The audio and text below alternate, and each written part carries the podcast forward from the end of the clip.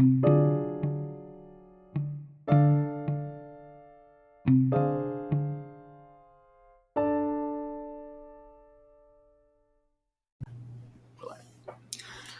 hello, and welcome to the No Notes podcast. My name is Morgan, My name is JD. and today we are tackling the subject of objectivity versus subjectivity. Your favorite movie versus the best movie. How I like to think about it. Yes. Um, this is a sensitive subject. I've learned a lot of people. I've had conversations with my coworkers where they're like, "You can't objectively rate a film. It's impossible. Everything is subjective," which is kind of true. But Is it?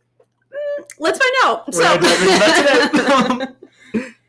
okay, so we're gonna start out with just straight definitions Objective. Versus subjective. Which I need to pull up. What's your definition of objective? uh, subjectively, I think objectivity. I mean, when I think of something that's objective, it's it's true. It is measurable. Uh, when I think of something that's subjective, more opinionated, like there are certain standards that something has to meet, like a certain threshold of quality, and if it passes that threshold of quality, then it has objective merit. Is kind of how I think about it. So for objective, we have something that everyone can agree on, not influenced by personal feelings or opinions. Mm. And subjective is just the opposite, influenced by personal feelings and opinions. Yeah.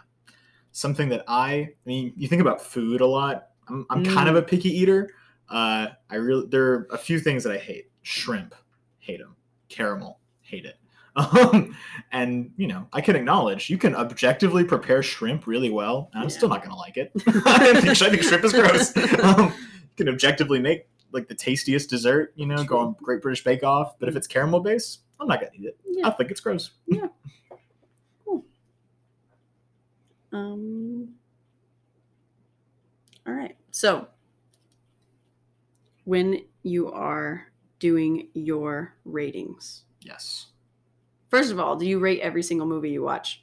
I rate most movies I watch. You know, follow me on Letterboxd. I'm at that other Joshua. uh, but every time I watch a movie, I, I enjoy giving it a rating. Yeah.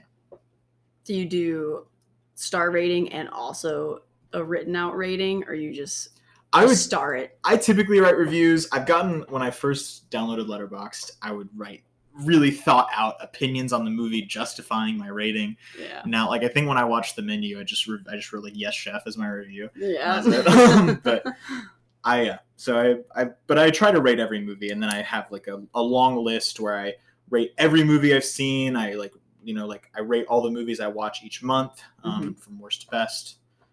So Yeah. I, I keep up with uh, scores for movies pretty significantly. Do you? I am obsessive about it. It is Yeah. a problem. I rate every single movie. I write a review for every single movie. A lot of times I do like a quick review that's funny or just a thought, and then I have a list on Letterboxd. Follow me. That is every single movie I have ever seen in my entire life with a star rating and an actual review written. Not completely done, but um, it's always in progress. Um, and I try to keep my ratings on a bell curve. Like that's how closely I watch it. If I have, I should have the most three star ratings, and then less two and a half, three and a half, and then as it goes down. So like the least amount of movies is in the five star category and the half star category. Yeah. So if I get where I'm like, oh, I really like all these movies, I'm giving everything five stars. Like I push some of them down to four and a half. Yeah. So Interesting. I, take it very seriously. If you look at my Letterboxd, you will notice a bell curve, but the peak is three and a half, and the and Mm-hmm. the other two highest are four and three. So like it it, it peaks to me, it peaks at the wrong place yeah, because. But I also think that you got to demote some people. Then you I have to to throw them demote down. if you look at my Letterboxd, you'd see three and a half and four are the two highest, Mm. and like four and then three is next, but four and a half is probably higher than two and a half or equivalent to two and a half. Mm. Yeah. Like I, I tend to rate movies very positively. Just I, I just like movies. I don't know. yeah. yeah, which is what like what kind of begs the question is you know when I'm rating a movie, like what kind of things go into it that Mm. make me give it this rating, and that's kind of what we want to discuss today. yes. So, what is like your thought process? You watch a movie, you sit down, you're about to write a review. What is like running through your head? Which parts of it are you thinking about? So, when I think about movies, like movies that are my favorites that I enjoy the most, there's certain qualities. I mean, I love a great score. It's something I'm always looking for. Mhm. I love character development. To me, if a movie has a weaker story but excellent characters, I'm going to rate that movie a little bit higher. Mhm. And so, I mean, and I, you know, I like if I like it's beautiful cinematography. If it's, you know, I notice like it's excellently edited. If it's excellently edited, Mhm. or if I notice, oh, the lighting's not so good here, and like I'm noticing some just you know choppy editing or what I think is poor direction or poor acting, I'm gonna tend to move towards how the characters were done above anything else. And so Yeah. when I'm thinking about what I want to rate a movie, I notice some, I think, objective, measurable things of quality Mhm. and I take that into consideration. But what I mostly base my rating on is how much did I like this? How much did it do the things that I want a movie to do? Mhm. I tend to really care about how I feel afterwards. Yeah, which I try not to, but like But- I I find it very hard to enjoy a tragedy. yes. If something Oh, I get it. is sad and it ends bad, why would I enjoy it? Um I, I'm totally objectively it's like wow that was great and so there's things that go into it where it, i pay a lot of attention to pacing Mm. i think being of a younger generation tiktok generation Mhm. um i really don't like watching a slow slow movie a slow Yeah. burn is different than a slow movie i I enjoy a slow totally burn agree. because it's Yep. paced correctly and it builds and Yep. so i think right. My like top three is was it paced well? Was it beautiful? Um i'm very much a character over story person. I love a character um but i also care like what it's saying. If it's saying anything it matters to me but um as someone who also like went to film school and you know like has been in classes like graded for giving objective reviews of someone's like editing like i was in an editing class you know you got to Yep. say like this and so i take those into account and i think they're very important um but i also like to keep in mind like you know this person had a billion dollars to make this movie and this person had 20 so their cinematography and lighting might not be quite up there but i Mhm. try to keep it all kind of in balance um, which is impossible which is why it kind of all turns subjective eventually Yep. but I think you're right. Yeah. You can watch the work of a masterful director. You can Mm. watch Citizen Kane maybe and Mm. notice the command that Orson Welles has over the camera is just masterful.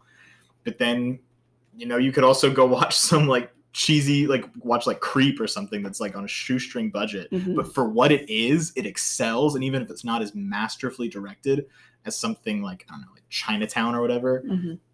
it like for what it is, it excels, and because it's not trying to do anything more than that, I want to give it a really high score for excelling at, at what it's done. Mhm. And you mentioned, you know, how much I enjoy it.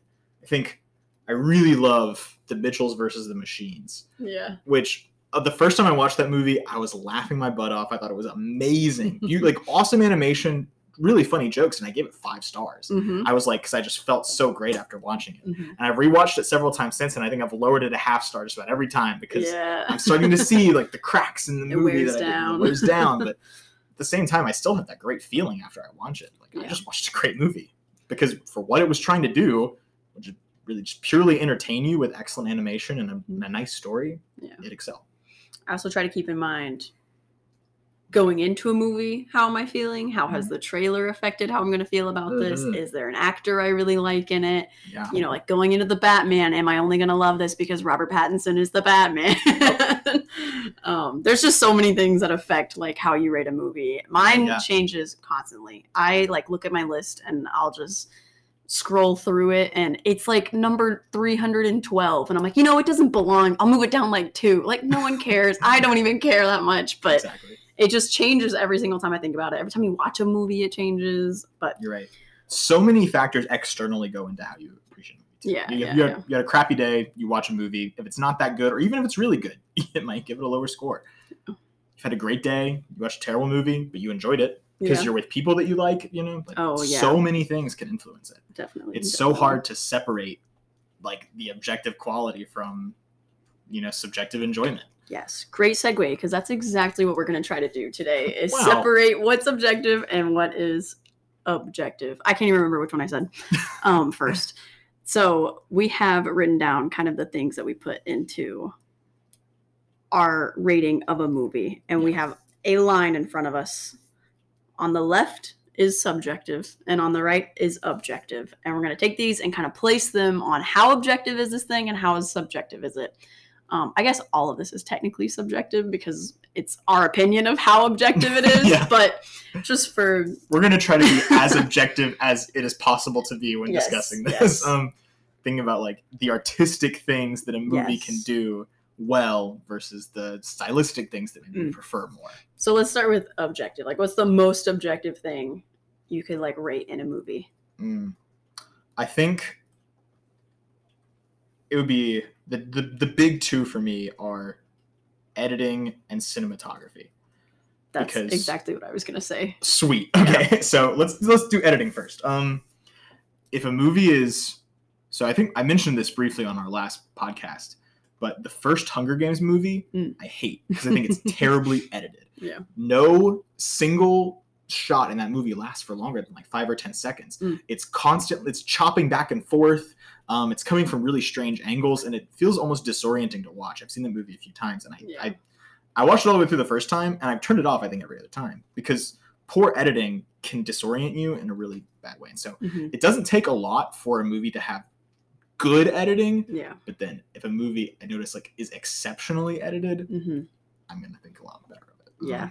That's how I kind of think. Like, good editing is just everything makes sense. We're Mhm. not, you know, breaking any 180 rules when you're not supposed to. Obviously, rules are meant to be broken. It's art. Yeah. Um, but like everyone's in their proper third and everything, like the horizon's positioned nicely. yeah, you know, it like the story literally makes sense. yeah, everything flows and it's easy to understand. I feel like I've seen movies where, um, what's the one example everyone uses? Uh, Passengers, where Mm. it's like it could have been edited in a different like yeah, way of telling the story, and it's a this million year times better. the new the new David O. Russell Amsterdam with Christian Bale and Margot Robbie. No, That was a terrible movie, but I think there was a good movie in there that was completely dismantled in the edit. Yeah. And another example would be Suicide Squad, the original one, also Oh, with Margot yes, Robbie. Yeah. Um, a movie that could have been something completely different, but then they took the footage and edited it in a weird way, and Mhm. like, yeah, Okay, so how far along the line are we going to put editing? I'm gonna put it pretty far to objective. That's I what I'm think. thinking. Pretty pretty far to the right, then, right? Good, like fifteen percent. Yeah. and then cinematography is, I think, like you you know when a movie is bad. Like your grandma knows when the cinematography is bad. Like she Yeah. looks at it and is like, "This is flat." The Mhm. colors are terrible. You can tell when a movie is made cheap, and mo- a lot of it has to do with cinematography, which I'm going to include like lighting and like Yeah. set dressing. I feel like also has a lot to do with it. I think you're Um, right. Very different category, but Um, because yeah, I mean, if you're filming in a room with white walls, it's obviously not going to look good. how much depth is there? How much color is there? Yes. How easy to interpret is the scene? Mhm. You know, I mean, a director's job isn't necessarily is to line everyone up and block everything, but a cinematographer's job is to capture the scope of the scene, Mhm. right? Yeah. I did do a semester of film school, um, but like, so when I think cinematography, it's beauty and legibility yes. are the two keys in my head of cinematography. and even just like telling the story of that shot. Yeah. Like, you know, we need to know where they're at. So you should start with a long shot. Mhm. What's in the long like it's very simple things that I feel like a lot of this um is like every movie you're gonna find good. If someone puts a million dollars into a movie that you go watch in the theater, like it's gonna have good editing, it's gonna have good cinematography, but Yeah. it's definitely like that last 10% that makes it amazing will make that huge of a difference. I completely agree. So we'll just put cinematography. You think it's less or more? Or I would right put it, it? slightly less than editing. That's kind of what I'm thinking Um, because, because- there's a style to it that right. there's a lot of cinematography styles that a lot of people like that I don't like. Yeah, I mean, think about a you know Deakins kind of the biggest name in cinematography. Yes. Blade Runner 2049, he won his Oscar for. 1917, I think he also won an Oscar for. Yes. But I'm pretty sure he did No Country for Old Men, which is one of like I one of my favorite movies cinematographically, if that's a word, because I love how like bleak and kind of drained everything is, yet he really captures the beauty of the desert in an Mhm. interesting way and also really creatively captures all of the emotions of each character. The movie's very deterministic. It's very um like, you know, sorrowful yeah. and he Deakins captures that really well. I'm gosh, I hope that Deakins did. Oh, no, Country Old Men. Um, I think so. I'm pretty sure. Uh, not going to sound like a fool, but um, he, whoever did the cinematography for No Country for Old Men, if it wasn't Deakins, captures like really creatively, you know, through these shots, all of the emotions of the, of the movie. Mm. So And then something that I think is pretty objective, let me know if you disagree, is Mm-hmm. acting and directing, which I'm putting into one yeah, let's do it. category. Um, Roger Deakins did do the cinematography for No Country for Old Men. Praise the Lord. um, acting directing is like the easiest thing to point out. I think, Yeah. like Oh, yeah. objectively, that guy does not look sad right now, Mm-hmm. and it's pretty. It's pretty obvious to me. I feel like it's super easy to objectively point out bad acting. Absolutely. and as Um, much as it is an actor's job to convey the proper emotions of the scene, it's a director's job to elicit them. true. And so bad acting, not always, but Mm. sometimes, I think more often than not, is a result of poor directing. Oh, yeah. Because it's one thing to direct. I think um, a great example of this is the Jurassic World movies, Mm. which are, I think, Colin Trevorrow, the director of those, does really well to direct action, but is one of the worst directors of actors I've ever seen. Because every performance in those movies, Chris Pratt, Bryce Mm. Dallas Howard, Laura Dern, Samuel, they're all flat and lifeless and colorless and bland, Yeah. and there's no emotion or excitement in any of the performances. The movies themselves, I think, are pretty well directed, but the director, the directing of actors is Yes. abysmal. Great. I would put that closer to the most objective than editing. What do Yeah, you think? Just because it's the easiest to point out.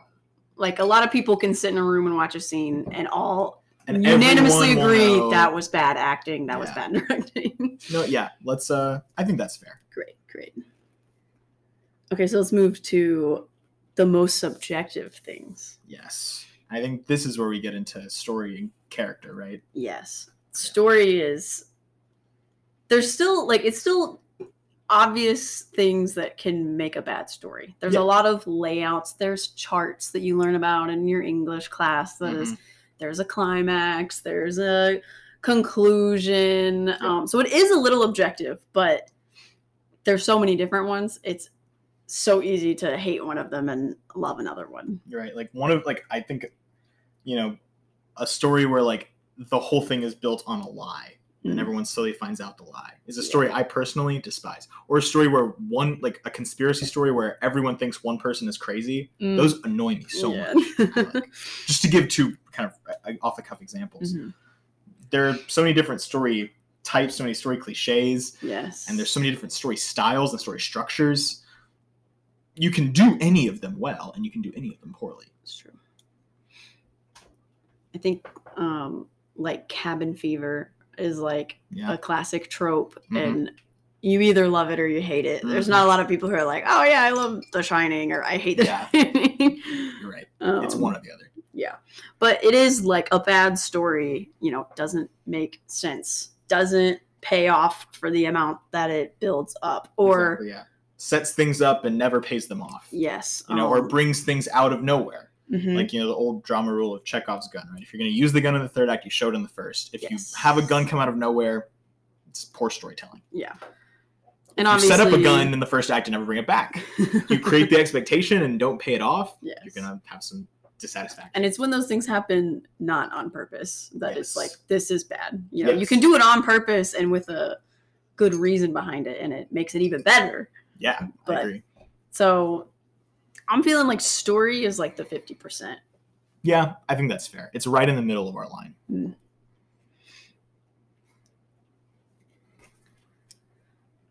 Character ooh is definitely more on the subjective side, right? oh yeah i think character has so much to do with just how you relate to other human beings, which is so subjective to every single Yeah. person, Oh yeah. Like, I mean, and yet so important to whether or not you're gonna like a movie. yeah, I completely agree because there are good, relatable characters who you can be incredibly frustrated with, and some of this comes back to acting and directing as well. Mm.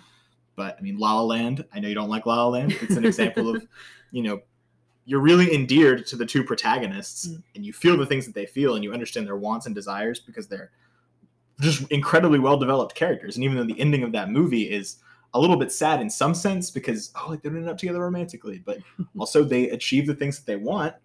It's it's just a, I think two excellent characters in that Mm. movie, Yeah. and the story's fine and the music's good. But to me, that movie doesn't work if those two characters aren't as well developed and fleshed out as they are. Yeah.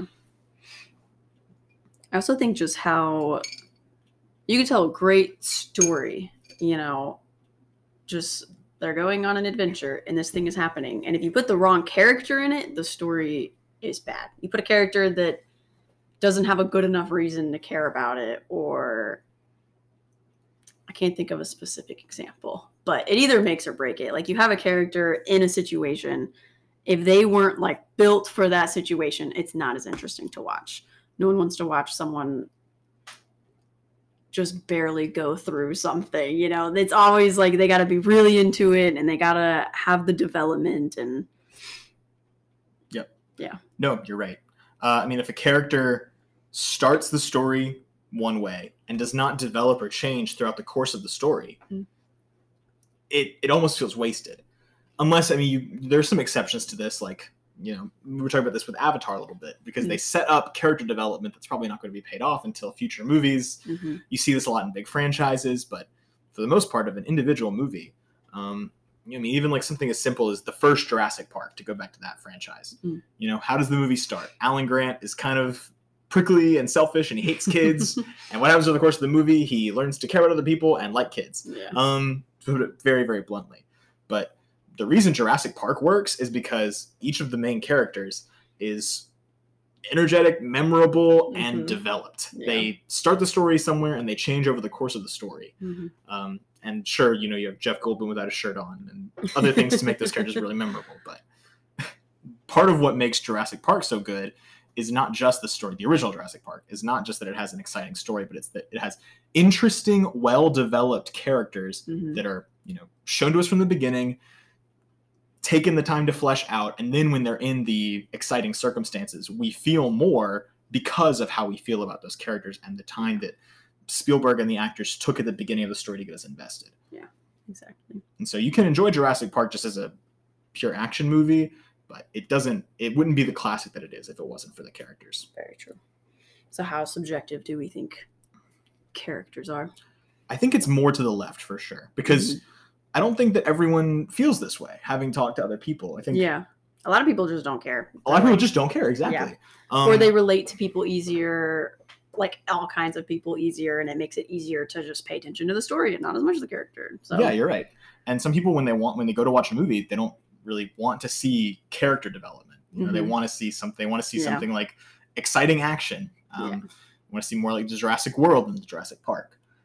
And so I think this is on the more subjective side because you're going to get characters like movies that are character studies like Taxi Driver or even Joker is a you know more much more of a character study than it is a story piece.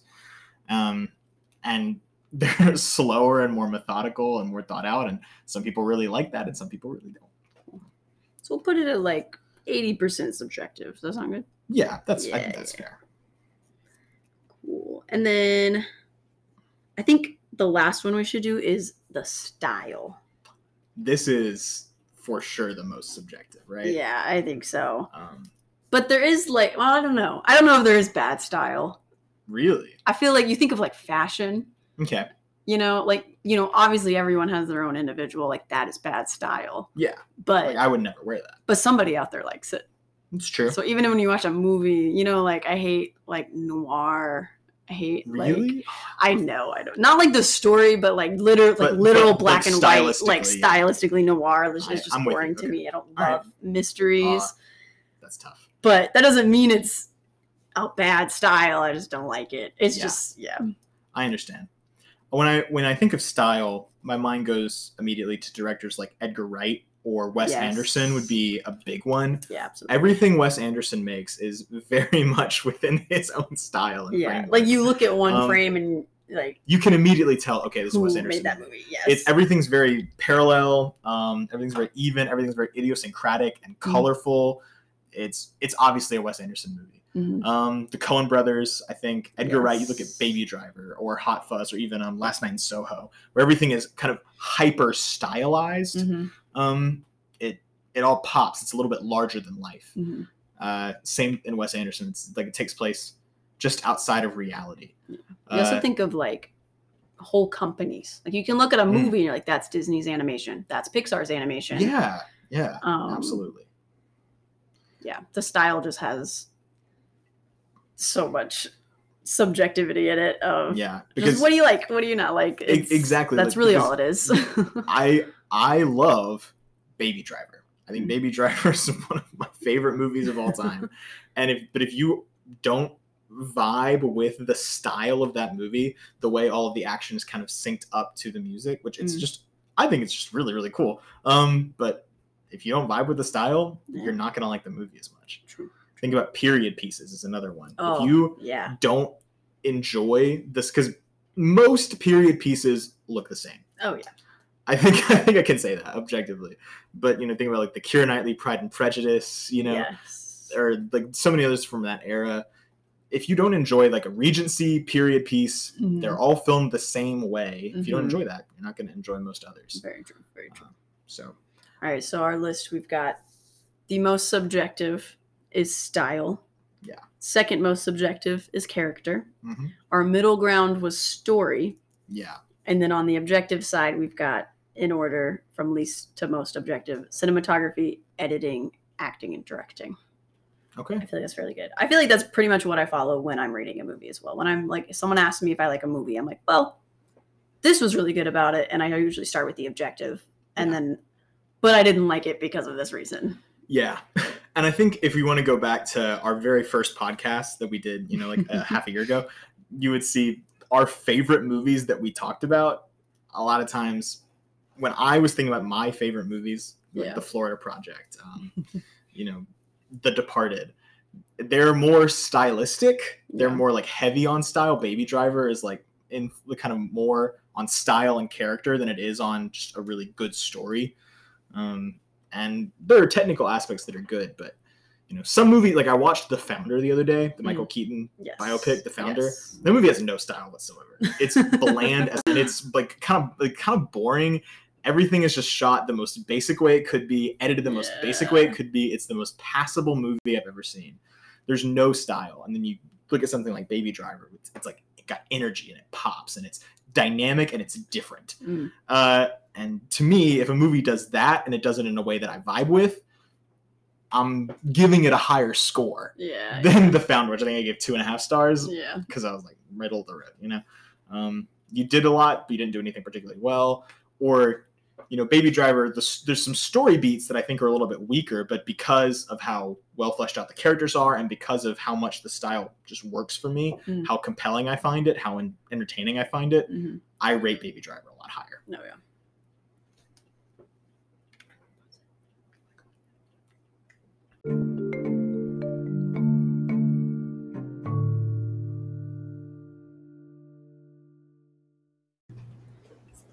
And we're back with the wonderful question Can you appreciate something without enjoying it? Yes or no? Yes, you can. I say no. Really? Yeah. Okay. All right. Well, so, do you want to lay know. out your case and then Depends what lay out mine? appreciate means. I mean, I can I can point out like, oh, that was made well, but I don't think I don't think I can like with good heart recommend something that I did not just genuinely enjoy to somebody. Hmm. Okay. I think I care too much about like the point of experiencing art Yeah. is to at least somewhat enjoy it, relate to it. And so if I don't, even if I know it's objectively good, I don't I like I don't know. I don't think I Hmm. appreciate it. I'm like, ah, you should have just made it for me more. That's your own fault. You should've- maybe it's maybe I'm just selfish. That's the problem. I don't think there's anything wrong with being a selfish movie viewer, though. yeah. I mean, we we watch movies because we love them, right? I you know, and we talk about movies because we love to talk about movies. And if I watch a movie that I can realize is objectively really well done, but oh, so here's an interesting example. Have you ever seen Being John Malkovich? No. That movie, I think I think it's a really good movie, but gosh, I never want to watch it again. like I, I may, maybe it was like the headspace I was in when I watched it, but I just did not have a good time. But it was very weird and trippy and stylistically interesting. Mm. But it also had just a lot of very odd elements. Like Cameron Diaz was locked in a monkey cage at one point in the movie, and like John Cusack was a puppeteer professionally. It was just almost too odd for its own good, I thought. Mm. And even though it had interesting ideas, I just didn't find myself really enjoying it or being really captivated by any of it. And so while I can sit here and say, like, I think this movie is well directed, I think it's interesting, I think its style, I think it is its its style is there. Like Mm. it's not bland. Um, the acting is good. All these things, like the markers of objective quality, an interesting screenplay that has like a complete story from beginning to end with logical payoff. Like the conclusion of the story is rewarding. Um, you know, you see bad characters get comeuppance in a satisfying way, and it does all these things that I think are objectively good. But I watched Being John Malkovich, and I was like, this is just not for me. and so I think I can appreciate what you know. Um, I think it was Spike Jonze directed it. And it's a Charlie Kaufman script. I know. Um, I don't. I think Spike Jonze directed it. I can appreciate what they did, but at the same time, I did not enjoy myself watching that movie whatsoever. yeah. Um, and so I think yes, you know, you can you can look at the the things we say are objective and even the things we say are subjective and notice that they've been done without and, and appreciate that and maybe even recommend be like I think this is a good movie. It's just not a movie I enjoyed. Interesting. Yeah. I think my example of something that is objectively very good and I subjectively hate it and will never watch it again is Whiplash. Which is just like a dagger in my back. Yeah, because that's one of everyone loves Whiplash. Every every man loves Whiplash. yeah. It like it is it is paced. It's one of my favorite like edit thrown together. I just think it's beautiful. I think it is so interesting to watch. Mhm. It has the perfect amount of build up to just like itch my brain. like tension unlike anything you've ever seen, especially the first Yes. time I watched it. It's so good. I it's not beautiful, but I really like the way it looks. Um It's simple cinematography, but it gets the job done in a really like it's just good cinematography. like yeah. nothing exceptional, but So something that's like it's objectively very good. I think I gave it a pretty high rating considering how much I did not enjoy it on my letterboxd. Um but I just I hate the story. I hate the character. I hate what it says about how you should feel about your art and being successful and I feel like sometimes like maybe that's what they're trying to prove is like my side, but that's not what I got from it and so I hate it and I think- like I'll be- give you my impassioned defense of Whiplash off mic. Uh, because I did not like it, even though I know it's objectively good. Like I don't think I appreciate that that movie is out in the world. huh. I think I don't know. It depends what you mean by appreciate. Like I'm like I think the world would be fine without it, even though it's so good, and that's why I don't appreciate it. But Yeah. there are other ones that I don't hate as strongly. That I'm like I didn't love it, but someone would. This one I'm just like I don't care. I hate it, so I Yeah. don't. No one should watch this. No one should like it. I think that's how I feel about being John Malkovich, the, Yeah. the former thing that you said. Like Mm. it's out in the world, and I think somebody probably enjoys it and appreciates it. Yes. And I even notice like the butterfly effect that it had because it was written by Charlie Kaufman, who then went on to do one of my favorite movies, Eternal Sunshine of the Spotless Mind. He Mm. might not have been able to make that movie if it wasn't for being John Malkovich being what it was. I'm pretty sure that movie was Oscar nominated. Um, at least his screenplay, I'm pretty sure was. And so it clearly worked on some people, just not on me. and Whiplash, obviously, like won a couple Oscars. So Mm. Um, it worked for some people. It works for me. Yeah. every every man my age. Damien Chazelle is the new Scorsese. yes. But on the opposite end of that, what is something that you absolutely love that you know is terrible and you know there's someone out there who likes movie who hates that this movie exists? Yep. Oh, I have the perfect answer. Uh, the Babysitter Two, Oh, Killer Queen. Um, seen it coming. on Netflix. I know I've told like so many people about this movie. I remember watching this the first time. Like me and my brother wanted to watch a movie. We hopped on Netflix and the trailer auto played, Mm. and I was like, "We should watch." Like the, for whatever reason, like the stupidity of the trailer just hit me. I had never seen the first Babysitter movie. Neither had my brother, Mm. but we watched it and just laughed our butts off. It had the best time, and to me, it, it hits every time. Even though I know like it is not a well directed movie, the script is terrible. Oh, yeah. Um, like storytelling wise, just like plot holes everywhere. yeah. But man, just like the the terrible fun. jokes, even in the context of the movie, are just like it's I. I wish I could put into words the the sheer joy I get from watching this movie that I recognize is bad yes. you know it's clearly like not put like the care in that a lot of movies really take uh like the tension is not necessarily well built Mm. but the release of the tension with some jokes that are really corny and stupid and vulgar at times i just love it so much i've i've seen the movie like probably five times by now Oh, yeah. and I'll probably watch it again this year. I because I even it's almost in spite of how objectively bad it is, Mm. like down to most of the acting. Bella Thorne is in it, Yep. phoning it in. Oh man. uh, Samara Weaving reprises her role from the first babysitter, which I've Mm. not seen. Uh, You still haven't scene- seen the first one? No, I'm not going to either. Oh my goodness. I don't want anything to ruin how I feel about the second babysitter. Okay, Understood. Understood. this I love this movie so much, but it's so bad at the same time. So yeah, like I think when it comes to this, I mean, you know, even like character wise, the characters are just fun. Like it's, it's a bad movie. But Yeah. like just the silliness, like the calamity. I just I just love it. It just brings There- me so much joy. there are worse movies out there, but Yeah. that one is definitely very fun. I did watch the first and second one by your recommendation, um, and I also love them. So if you haven't seen it and you just need to have a fun, stupid time, If you just had watch like the second one first, apparently, and Yeah. then watch the first one. if you just had like if you're coming off a crappy day or a crappy week and it is so fun. want like just a release Yeah. watch the babysitter too It's like a feel good movie, but everything about it is terrible. Like, yeah, yeah that that's all you need to know. yep i think that's pretty fair My subjectively good, objectively bad is a very a very popular. I think most people would say this.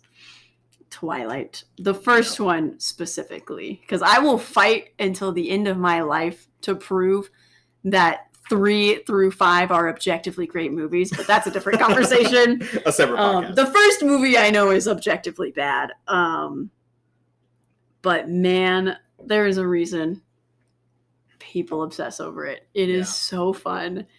It is so 2000s. It's so nostalgic. It's like every stupid romance trope you could ever ask for.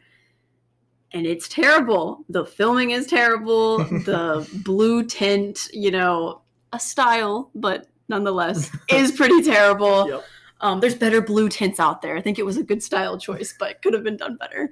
The acting is so bad. The not even the acting, but like the delivery of the lines, Yeah. the the writing. Like it's a bad movie. We all know it. I hate to say it, but like it has, I think four stars on my letterboxd because I love it so much. I watch it anytime I'm sad. I watch it anytime I'm happy. it's just like I mean, I guess like subjectively, whenever it becomes like a comfort movie, that's when it like crosses the threshold of I just throw objective out the door. I'm like, I don't care. I can have a good time no matter what, no matter where I'm at Yeah. watching this movie. And therefore it's gonna it's gonna I'm gonna care more about that than the objective. and sometimes like all you need is a movie just is i mean i think of like you know i'm, I'm saying like 10 things I hate about you. The Mm. Heath Ledger, Julia Stiles 90s rom-com does that for me. Just makes me happy, makes me feel good. I know it's not that good. Or Guardians of the Galaxy 2. I'm, one day I'm going to do like just explain why I love this movie because it's not that great. I mean, it's a fine movie, but Yeah. I love it so much and it just makes me happy. you know, like it's just it's I mean, I it's at the point where I just I can kind of throw I acknowledge objectively that it is Yes. a weaker film than a lot of the other ones in the Marvel universe, but I love it. yeah. Um, and then yeah, and then on the inverse side of that, besides just Whiplash and being John Malkovich, do you have any others that you like acknowledge are objectively Oh. well done, but maybe you don't appreciate or you don't enjoy? Um, I think a lot of war movies. Hmm. Um, war is just that one thing that like I just don't like watching. Yeah. Not even because like it's sad, but I just don't think it's interesting. I just feel like they're all kind of the same. This is a hot take. Um, I think like you watch a war movie and like I don't even I feel like I, I I've seen so many that it is like no longer the main oh my gosh, how do I say this in a way that doesn't make people like absolutely hate me?